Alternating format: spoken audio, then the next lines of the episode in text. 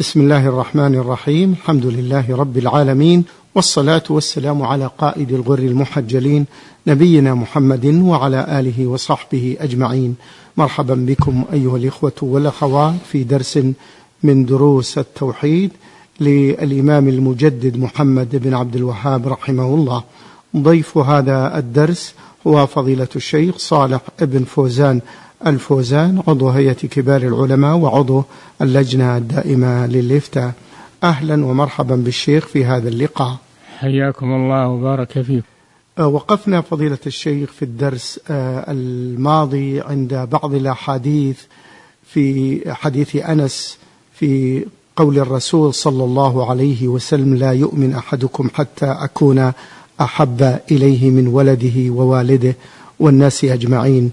نأتي إلى رواية لأنس لا يجد أحد حلاوة الإيمان إلى آخره.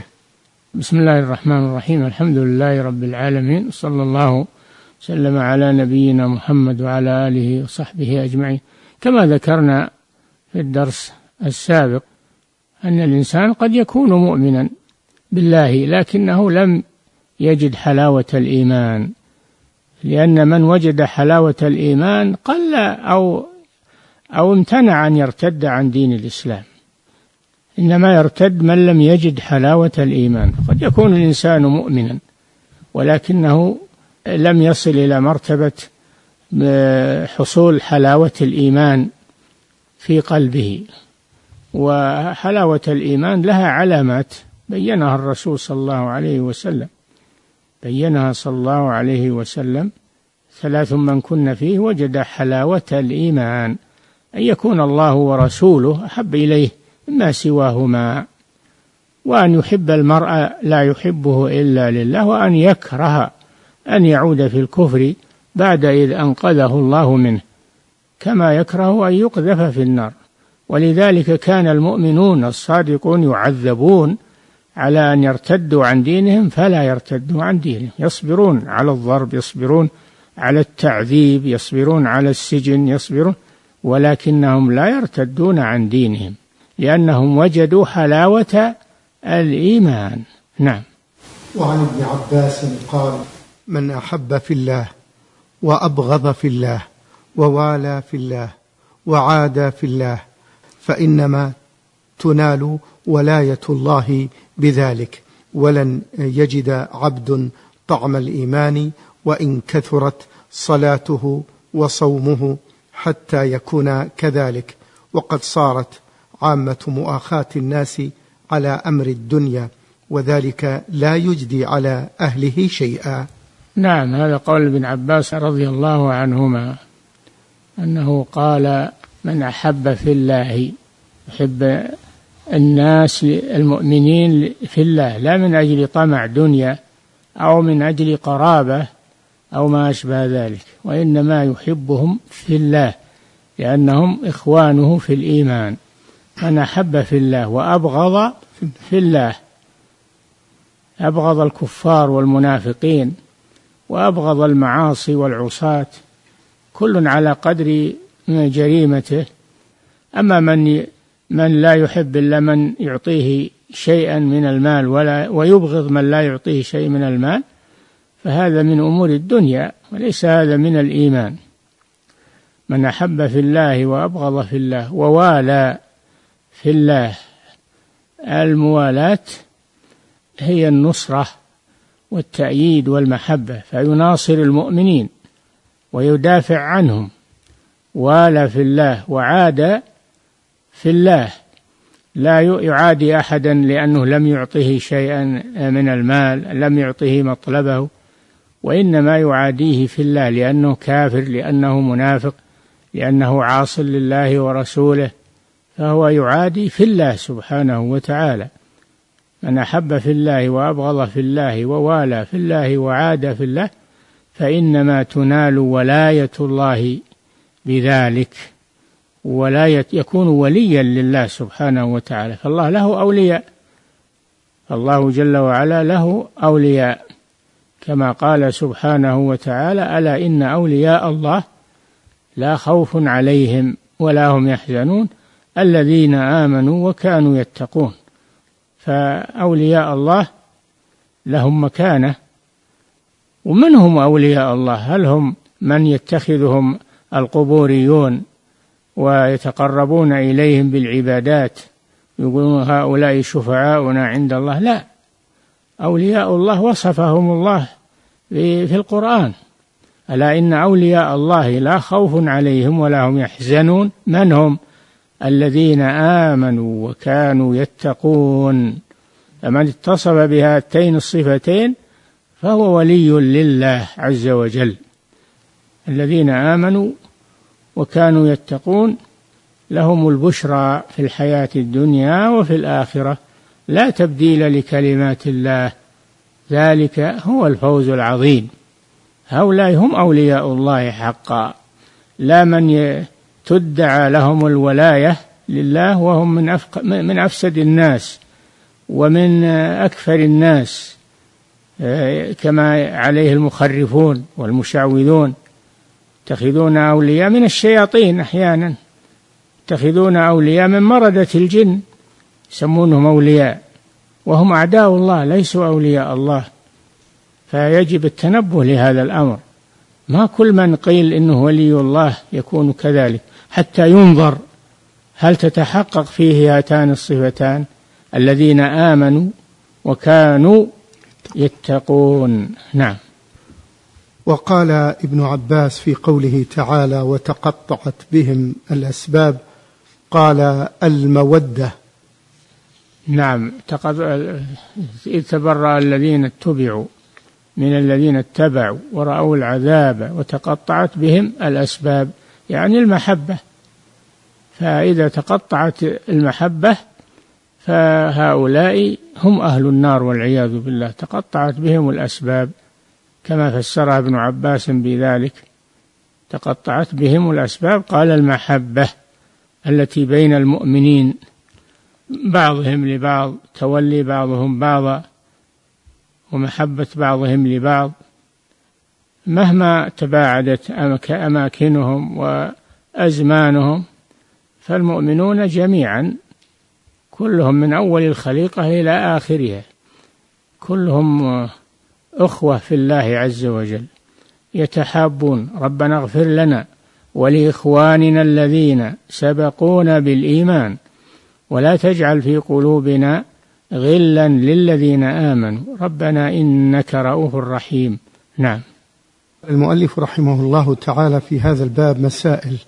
اولا وجوب تقديم محبته صلى الله عليه وسلم على النفس والأهل والمال. نعم تقديم محبة الرسول صلى الله عليه وسلم على النفس. تحبه محبة مقدمة على محبة نفسك. لما قال عمر رضي الله عنه للرسول صلى الله عليه وسلم والله إنك لمن أحب الناس إلي إلا من نفسي. قال لا يا عمر حتى أكون أحب إليك من نفسك. فقال عمر والله يا رسول الله لأنت الآن أحب إلي من كل شيء. وحتى من نفسي. قال الآن يا عمر فتحب الرسول أكثر مما تحب نفسك تحب والديك وأولادك وأقاربك لأن الرسول له فضل عليك في هدايتك وفي بيان الحق لك وفي آه، أنه صلى الله عليه وسلم تركك على الطريق الصحيح ودلك على الله سبحانه وتعالى فهذا فضل عظيم تحبه من أجل ذلك. نعم. المسألة التالية أن نفي الإيمان لا يدل على الخروج من الإسلام. نعم قد يكون نفيا لكل الإيمان وكامل الإيمان وقد يكون نفيا لكمال لكمال الإيمان لا لأصله. ومنه ما جاء في هذا الباب أن المحبة تدل على كمال الإيمان. ومن فقد شيئا منها فلا يكون كافرا بل يكون ناقص الإيمان. نعم. المسألة الأخرى أن للإيمان حلاوة قد يجدها الإنسان وقد لا يجدها.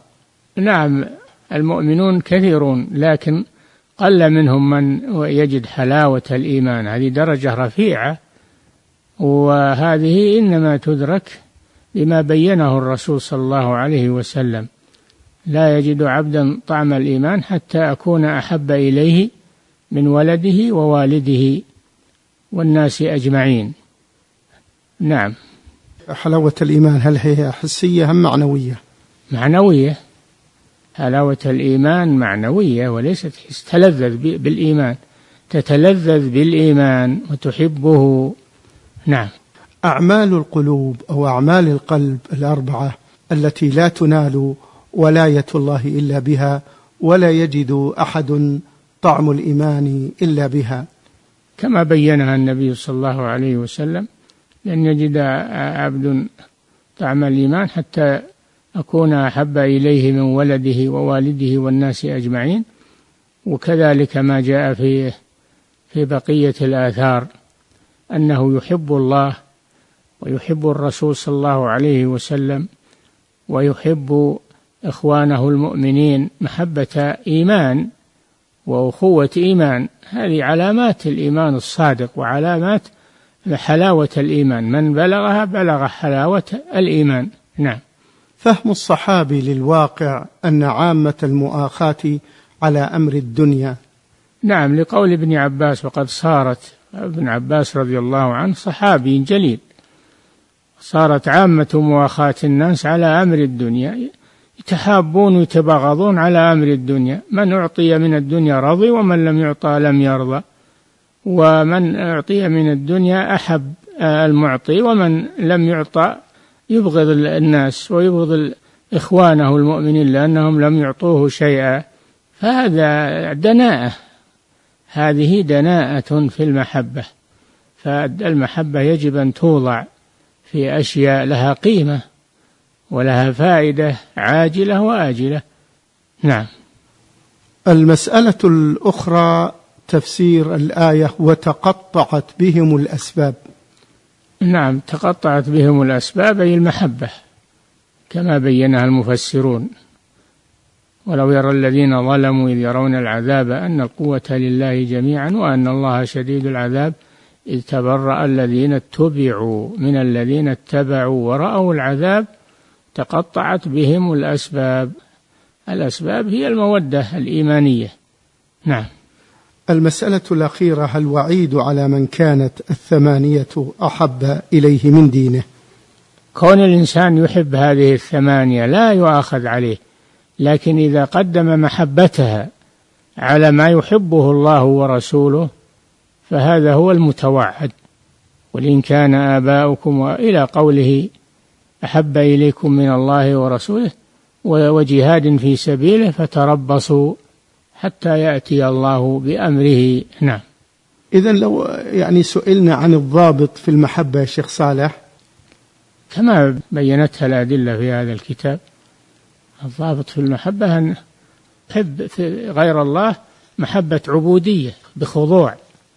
يحب ما آه، المخلوق محبة خضوع وانقياد. هذه المحبة الشركية.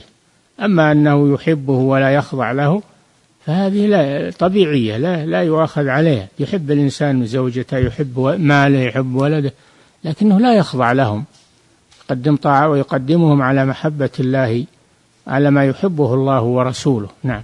الشيخ الله يحفظك يعني محبة الإشفاق والرحمة والعطف من أي الأنواع دي؟ طبيعية هذه طبيعية. نعم. أحسن الله إليكم.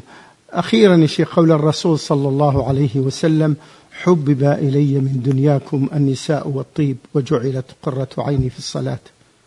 هل تكون محبة فيها قربة إلى الله؟ حب النساء والطيب هذه محبة طبيعية. محبة طبيعية. ليست محبة عبادة. لكن جعلت قرة عيني في الصلاة هذه اللي محبته للصلاة أكثر من محبة النساء والطيب والملاذ.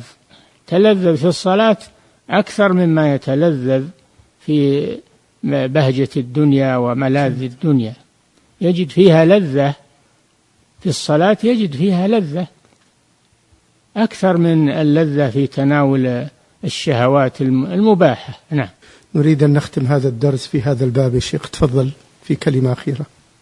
نعم هذا يحث المسلم على أن يتفقد نفسه فيما جاء في هذا الباب وأن يطبقه على نفسه.